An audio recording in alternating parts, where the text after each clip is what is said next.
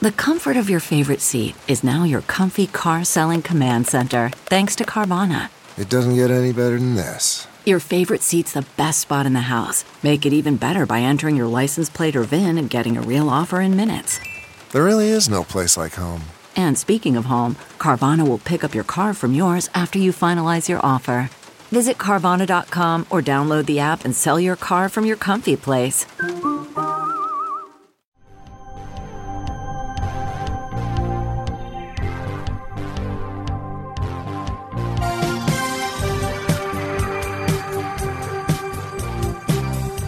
One hundred sixty-seven days in space, over thirty-eight hours performing spacewalks, traveling more than six million miles making hundreds of orbits about the Earth. But how did I get there? This is the making of an ordinary spaceman. I'm Clayton C. Anderson, and these are my stories.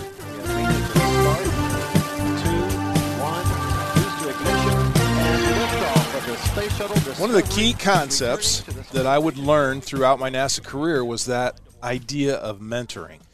Um, placing veteran engineers with young and very green newbies. And let me tell you, in 1981, when I first showed up at the Johnson Space Center in Houston, Texas, I was really green and I was really a newbie.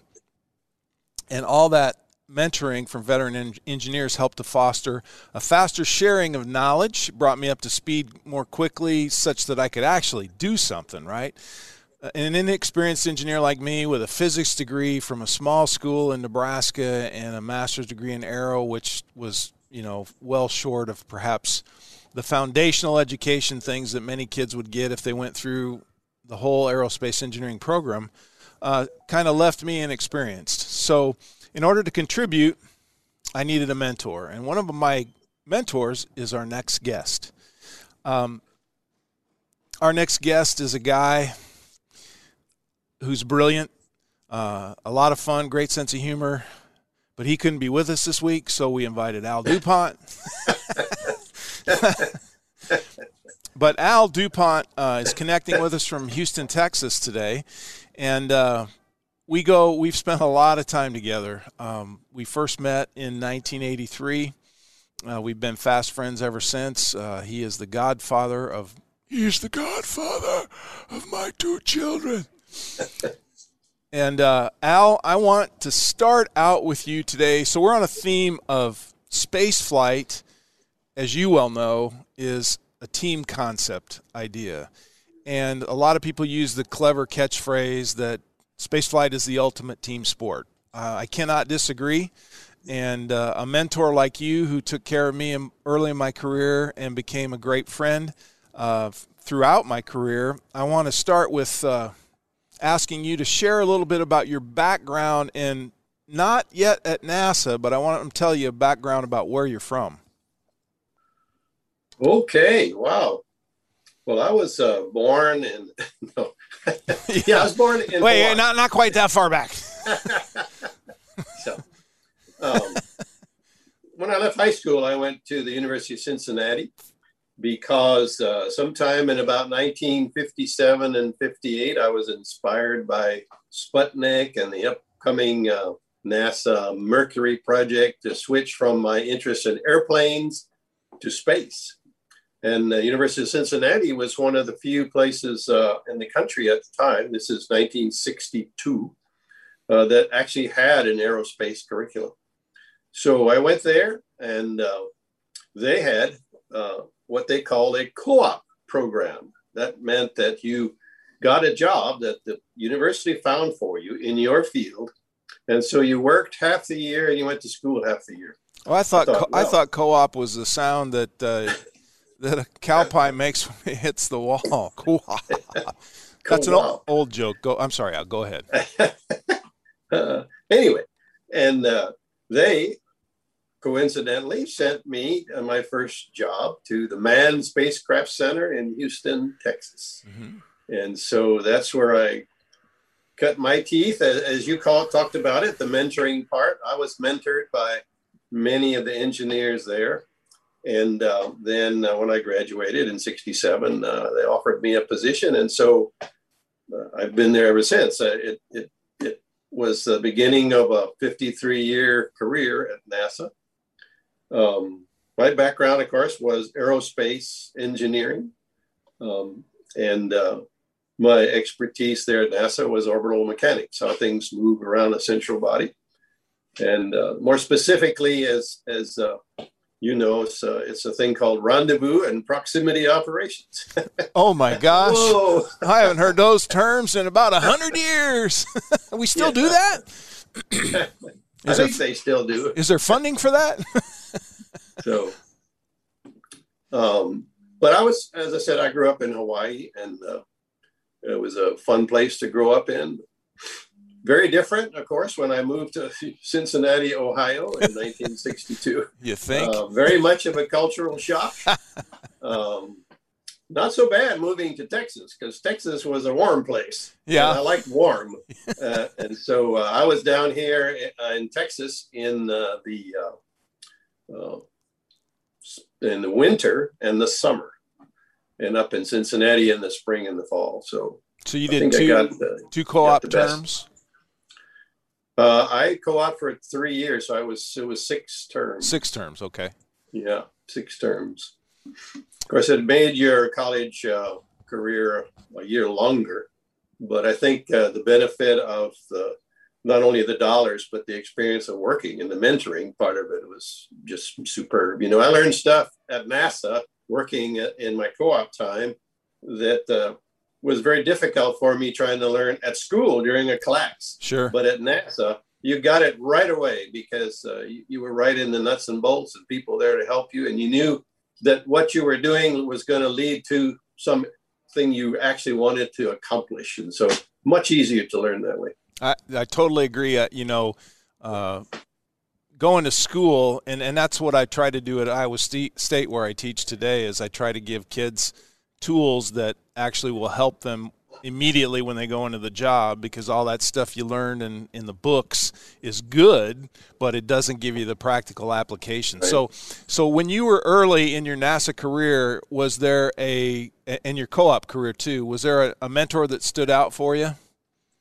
Uh, actually, there were many really. Yeah. It was it was unbelievable time. Uh, although you know, even at the Apollo time, the average age there at the Johnson Space Center was 29. So there wasn't a lot of old heads around, but there were some.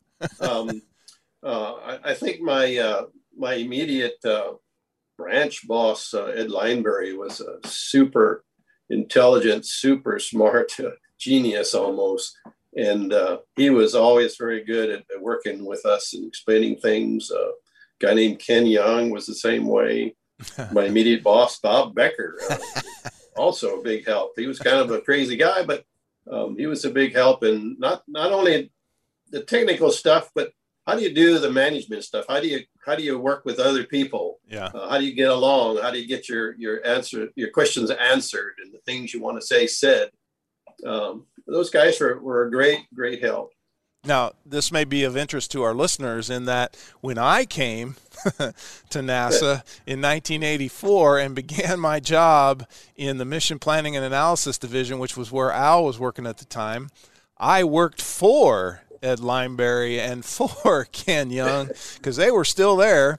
And of course, right. you know, the first time I met Al, and his recollection may be a little different, but uh, I met Al's desk long before I met Al, and I would I would walk in every day. So my mentor at uh, NASA at the time was a guy named Mickey Donahue, and uh, Al was a mentor as well, but Al's focus at the time was on rendezvous, the part where two objects come together in space. Mickey Donahue was my mentor in working with once you get them close enough in space, then when you want to bring them really close, what do you do? And that's what Mickey's expertise was in. Well, anyway, I would come see Mickey every day because his desk was near Al's, but Al was never at his desk. And I looked at his little name tag, and, it, and back in those days, you had these little plastic letters, and you broke them off from a a a, a shape. Uh, what do you call it? A, a, template.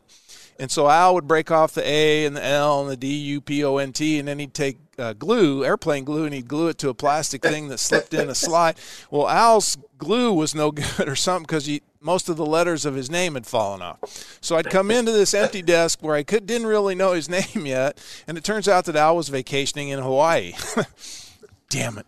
And you know, it was awesome because then I finally would meet Al, and we would become uh, good friends at first and then we began to work together and al would eventually become my boss. So al i want i want you to tell in in the most layperson way you can and i know you can do it uh, what you did what it was exactly that you did for the gemini and apollo programs because i think it's fascinating. It's, uh, it's you know fascinating that's not a question I haven't been asked before. a lot of times at parties and whatnot with lay people, and then you go, "Well, what in the world do you say?" you say, "I'm from the government and I'm here to help you, you." You said it pretty well, I think. At first, is is that uh, um, the, the the area, of course, is how do things move around a central body like the Earth? How, how do things orbit around the Earth? And then, more specifically, if you have one thing going around and around the Earth how do you get it to meet up with another thing going around around the earth in a different place? Um, that's the gist of it. Mm-hmm. Uh, for those of you uh, maybe familiar with with football or, or anything that you have to say toss a ball to someone who's running and and how you you toss the ball where they're going to be instead of where they are in order for them to run over and catch it that's kind of like rendezvous is is how do you move the spacecraft that you want to move in such a way that it catches up and reaches the one ahead of it. And then proximity operations is part of that, but it's the last part. It's maybe a, a kilometer or you know like 3,000 feet or so on in to maybe docking or capture. Um, maybe the last 500 feet, 160 meters is the most important part.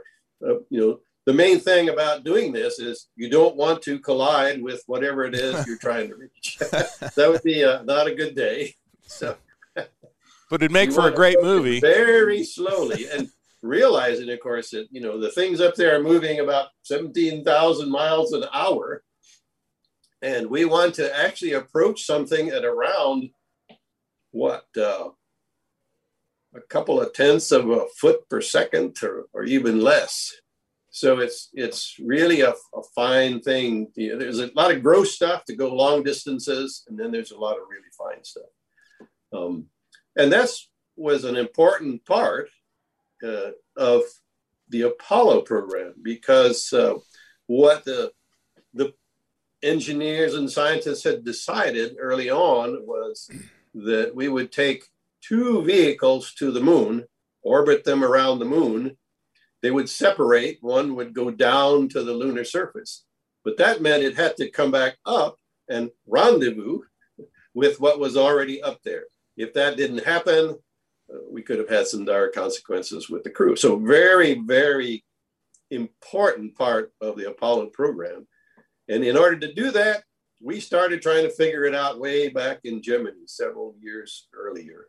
Uh, it was something that all of us, uh, I think, uh, thought about, uh, had mathematics for it, but never being really done uh, in, in the space environment. It was it was uh, fairly difficult at first trying to get all the pieces put together. But the Gemini program was instrumental in really fleshing out the things we needed to know. So by the time we got to Apollo, uh, we were getting things uh, fairly well coordinated.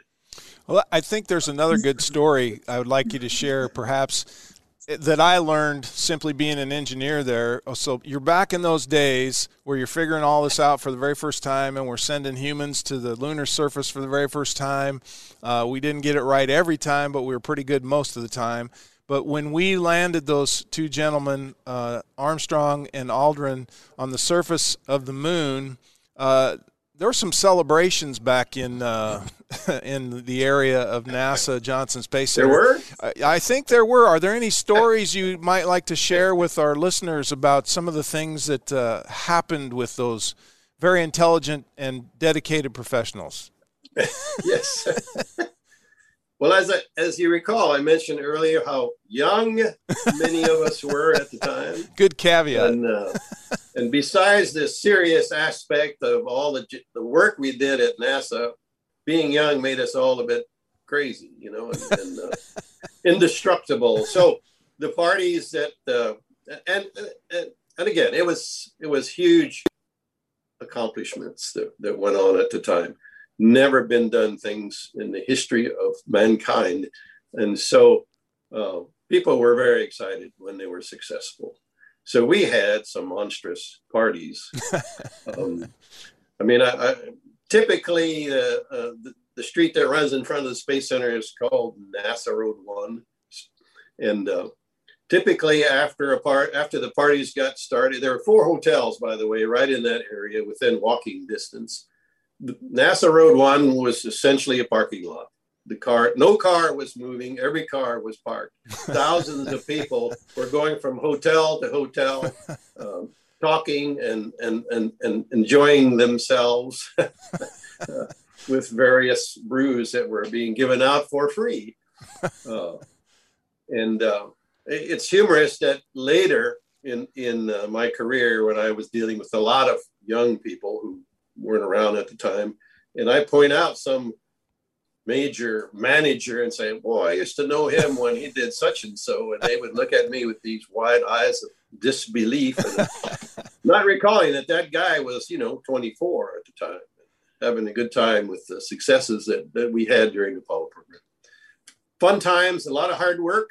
Um, back then it was get it done.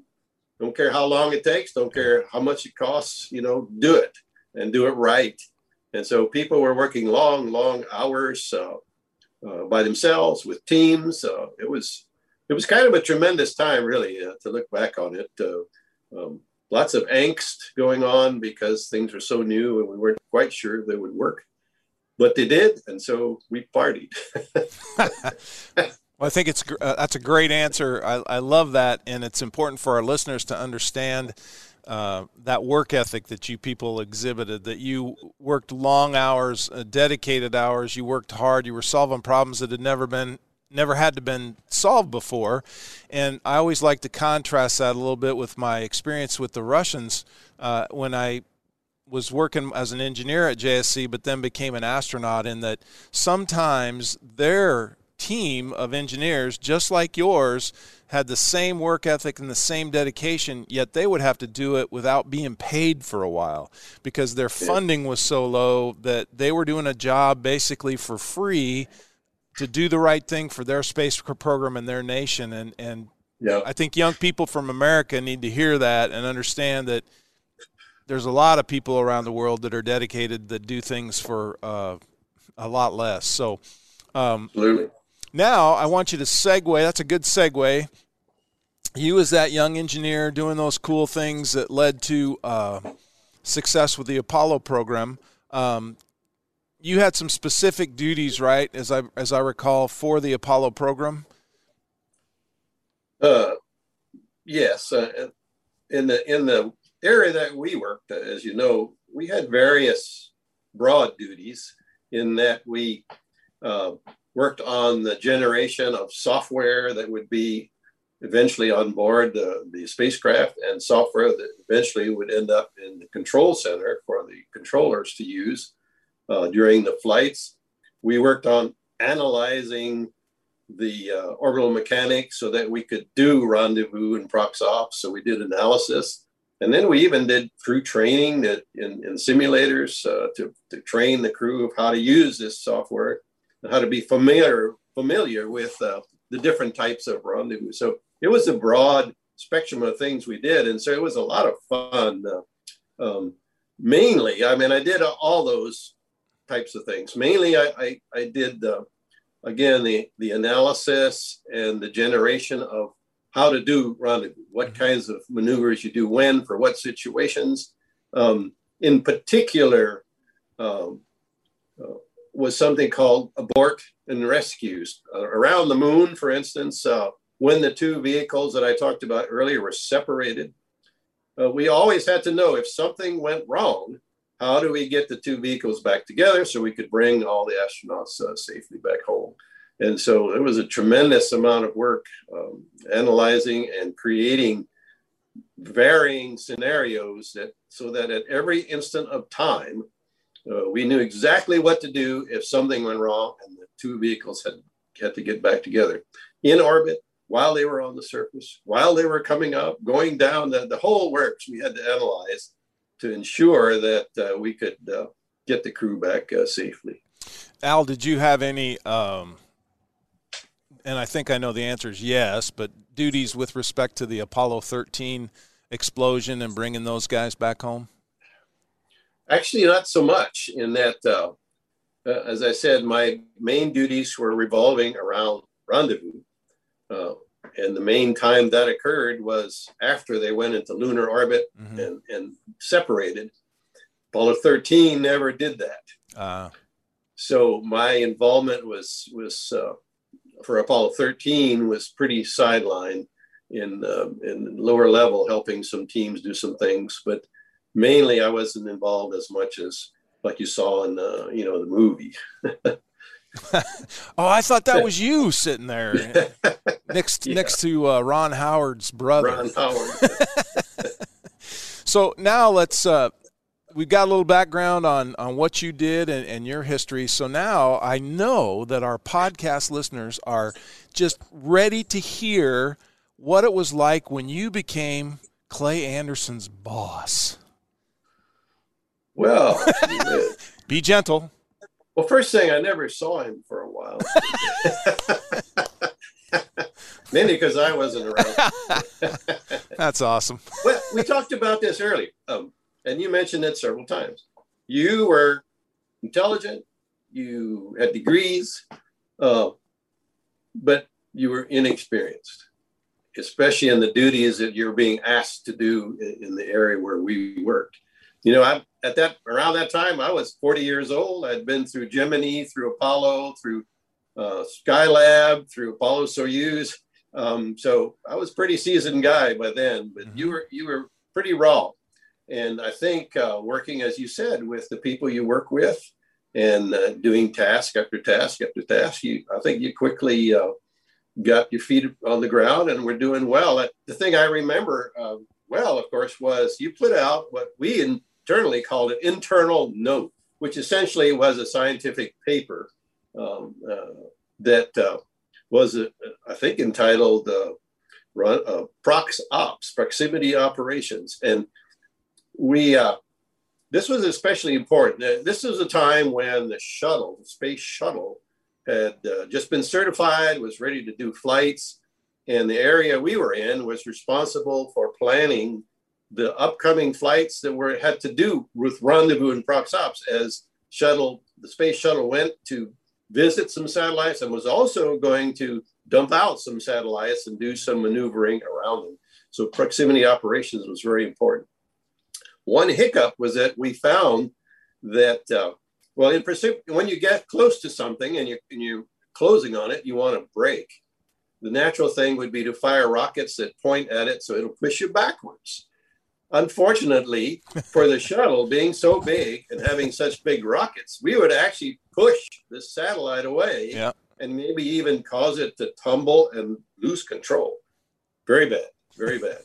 so the shuttle presented a unique problem for Proxops. And I think you worked on this uh, very well by by uh, coincidentally the shuttle had uh, its rockets that, that actually pushed it down or up from the nose and from the tail were canted in such a way that they gave thrust in two different directions, both the up and down, and in fact, the braking forward.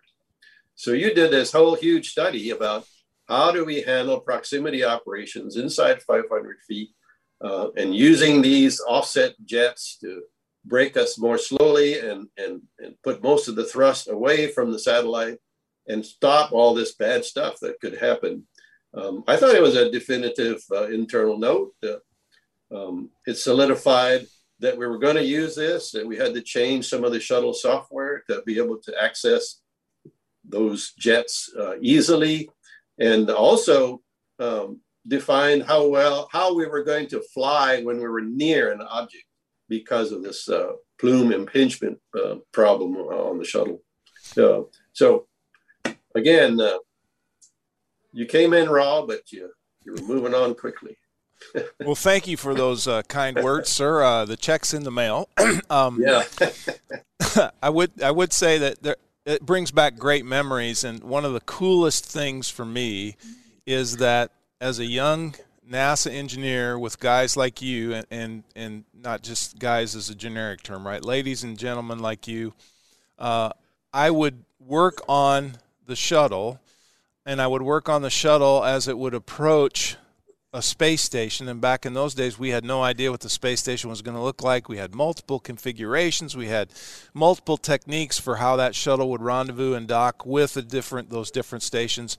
But the coolest thing for me is after working on all that, I got to fly on the shuttle. Yeah. I got to rendezvous and dock with the International Space Station. And by the way, I was a key player on Rendezvous, and our KU band radar and STS 131 failed, and we had to do it in the old fashioned way. So that's pretty cool.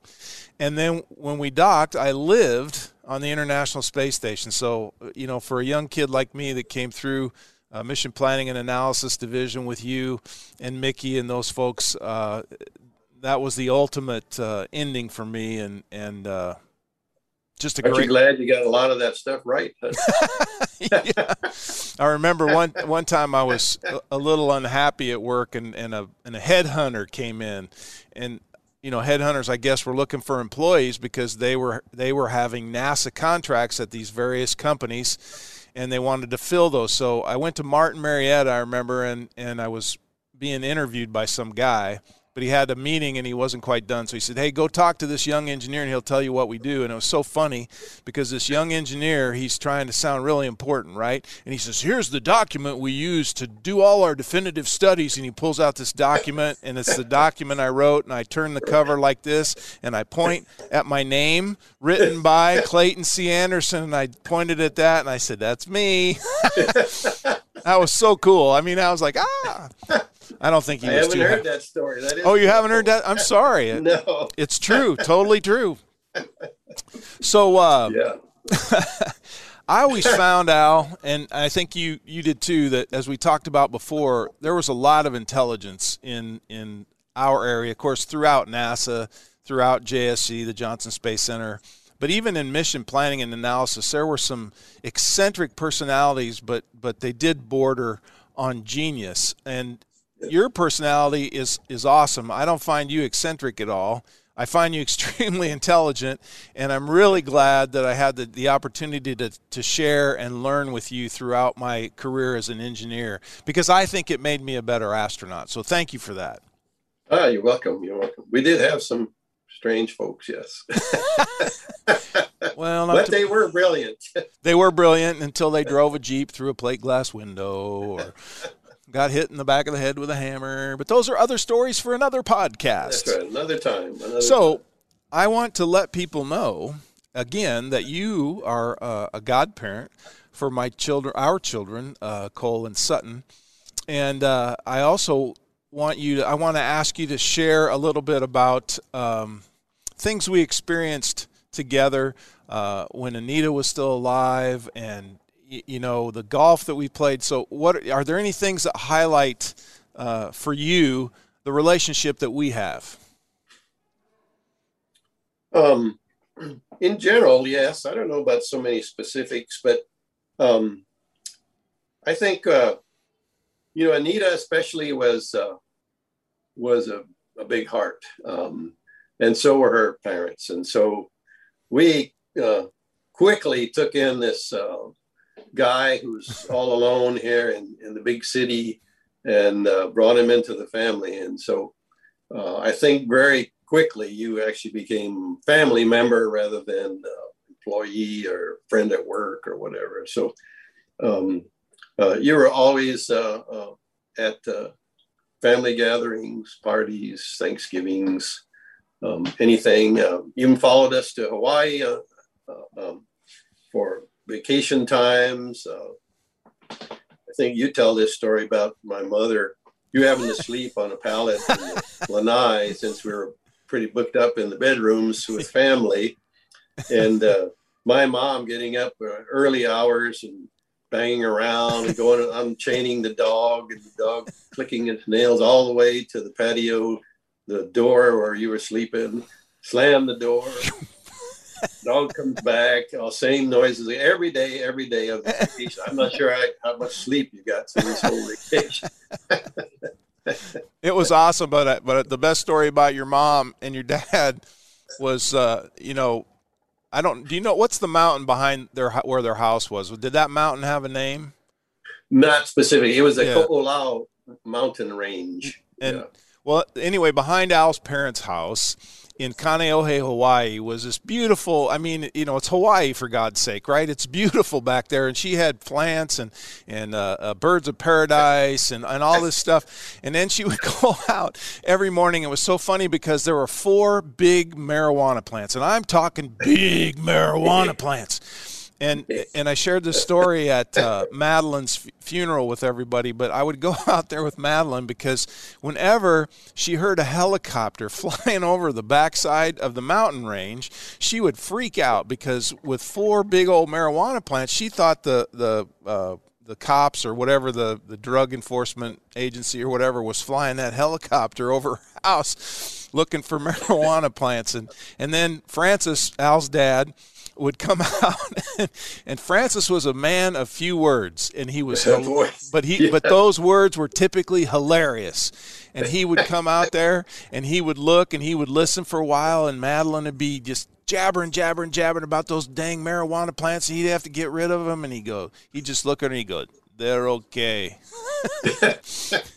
I, it's just such a it's such a special memory that I can can hold on to between Madeline and Francis and my time uh, in Hawaii, and then the fact that Susan and I got to go back with you for their 50th wedding anniversary and spend that time together. So, yeah, that was that was great. Uh, just just an awesome, awesome, awesome. Those were monstrous plants, and of course he he never used them. He eventually cut them down. And it was crazy. I don't know. yeah, that's what that's what they told the authorities anyway. So, uh, before I ask you if you have anything else you want to add, I have one more question for you, Al. And I would like to ask you what was it like to spend 53 years at NASA? Um, that's a good question. I, I, I wrote a retirement letter that I think ex- expressed the same thoughts I'm going to say today. But uh, well, first, it, it was um, obviously a unique time in history. Um, I mean, it was the beginning of all the space effort of, of the United States and, and, and, pretty much the world. So everything we did was just unique. Uh, so it was challenging, it was fun. Uh, uh, some of the crazy people helped out being fun, but uh, it, it was a, unique time to, to work um, in the space uh, industry. But the thing that uh, you mentioned it earlier, the thing that uh, I, I come to most is the ability to have worked with so many fabulous, intelligent, hardworking people um, who could focus, who could be goal oriented, but still was were fun and and, and um, had feelings for each other. It was a that's the tremendous part of working at NASA at the time uh, I was there. It was just the privilege of working with these just huge people. Uh, it was it was amazing, um, and and that that was from everyone, right? From right. from people who just started to to the, the big bosses who were managing everything. It was it was a great cadre of people that uh, it was it was a fun time with good people. So well, that's some that's, that's the thing I, I, really remember. That's excellent, and and for all the listeners to the podcast, you know, Al failed to mention here in his uh, time with us today the fact that he was a member, an original member of V Bar and the Drifters. And V Bar and the Drifters was a somewhat well known, at least within the mission planning and analysis division, musical group. And this musical group was famous for its renditions at retirement parties for the person that was retiring with the lyrics written by me and others, yeah. Al included. And we would always enjoy our time. Al's quite a musician, by the way, a, a ukulele player, a singer. Uh, he, he's he's a renaissance man. So uh, to all of you out there, if you ever get a chance to swing by First Presbyterian Church in uh, Houston, Texas, uh, look up in the choir because you're going to see this handsome man with a beautiful golden voice. So, uh, Al, is there anything else you'd like to share with our podcast listeners today? one, one thing, um, at the time we were going through most of this stuff, I, I didn't know this story. Um, it's a story, I mean, as we mentioned, you came to NASA learned and intelligent, but green. Um, and, and, and I didn't know, uh, like I, I, had an inspiration to to work in the space industry, but I didn't know that you had one too. And and I remember uh, eventually hearing the story that about your mother, Alice, making you a spacesuit for Halloween and that maybe was at least one of the inspirations that led you to your space career and, and eventually uh, being a, an astronaut. And she made that suit. Uh, you know, back in those days, there was no Costco, there was no Target, there's no Walmart, right. so you can't go buy uh, Superman with the really nice abs or Wonder Woman or Spider Man, right? So uh, mom went in her closet and she grabbed a hat box and she took that hat box out and she cut a spot for my eyes and she cut a hole for my head and she put a pipe cleaner on the top that was connected to a styrofoam ball so that I could speak to the aliens. And she wrapped the entire thing, everything in aluminum foil. And so in my hometown of Ashland, where we're broadcasting from today, uh, we have a summer festival called the Stir Up. The Stir Up trouble, stir up fun, stir up excitement, right? And one of the events is a kitty parade where young kids marched in front of judges. So uh, I was very uh, fortunate to have mom and that creativity as I marched in that parade, but I did not win. I lost to a girl in a blue gingham dress with a picnic basket on her arm, and in that picnic basket was a live puppy, and I think that's cheating. Oh, that, that did it. Yeah, that did it. but yes, that's a great story and a great memory of mom, and and you never met my father, but I can only imagine yeah. you you two guys would have hit it off big time. Trust me on that, big time. well, thank you, Al, for being with us today, welcome. and uh, we appreciate you very much. Of course uh, my family and I, we love you, and we love you and Kay, and we loved you, and we loved Anita, and we love your family. Uh, we look forward to the next time we can break bread together, and, and you and I can hit the little white uh, ball around doing some tra- trajectory analysis with perturbation theory. That's right. Mostly perturbation. Less reliable than NASA. oh yeah, yeah. Although the concepts are similar. That's right. So take care, my friend. I love you. Okay, You're my care. brother, and thanks for being Enjoyed with us it. today. All right. See you soon. Please rate, review, follow, and subscribe as it helps others find my podcast. Thank you for listening. And a special thank you to my dear friend Chip Davis of Mannheim Steamroller fame for the use of his talents and music.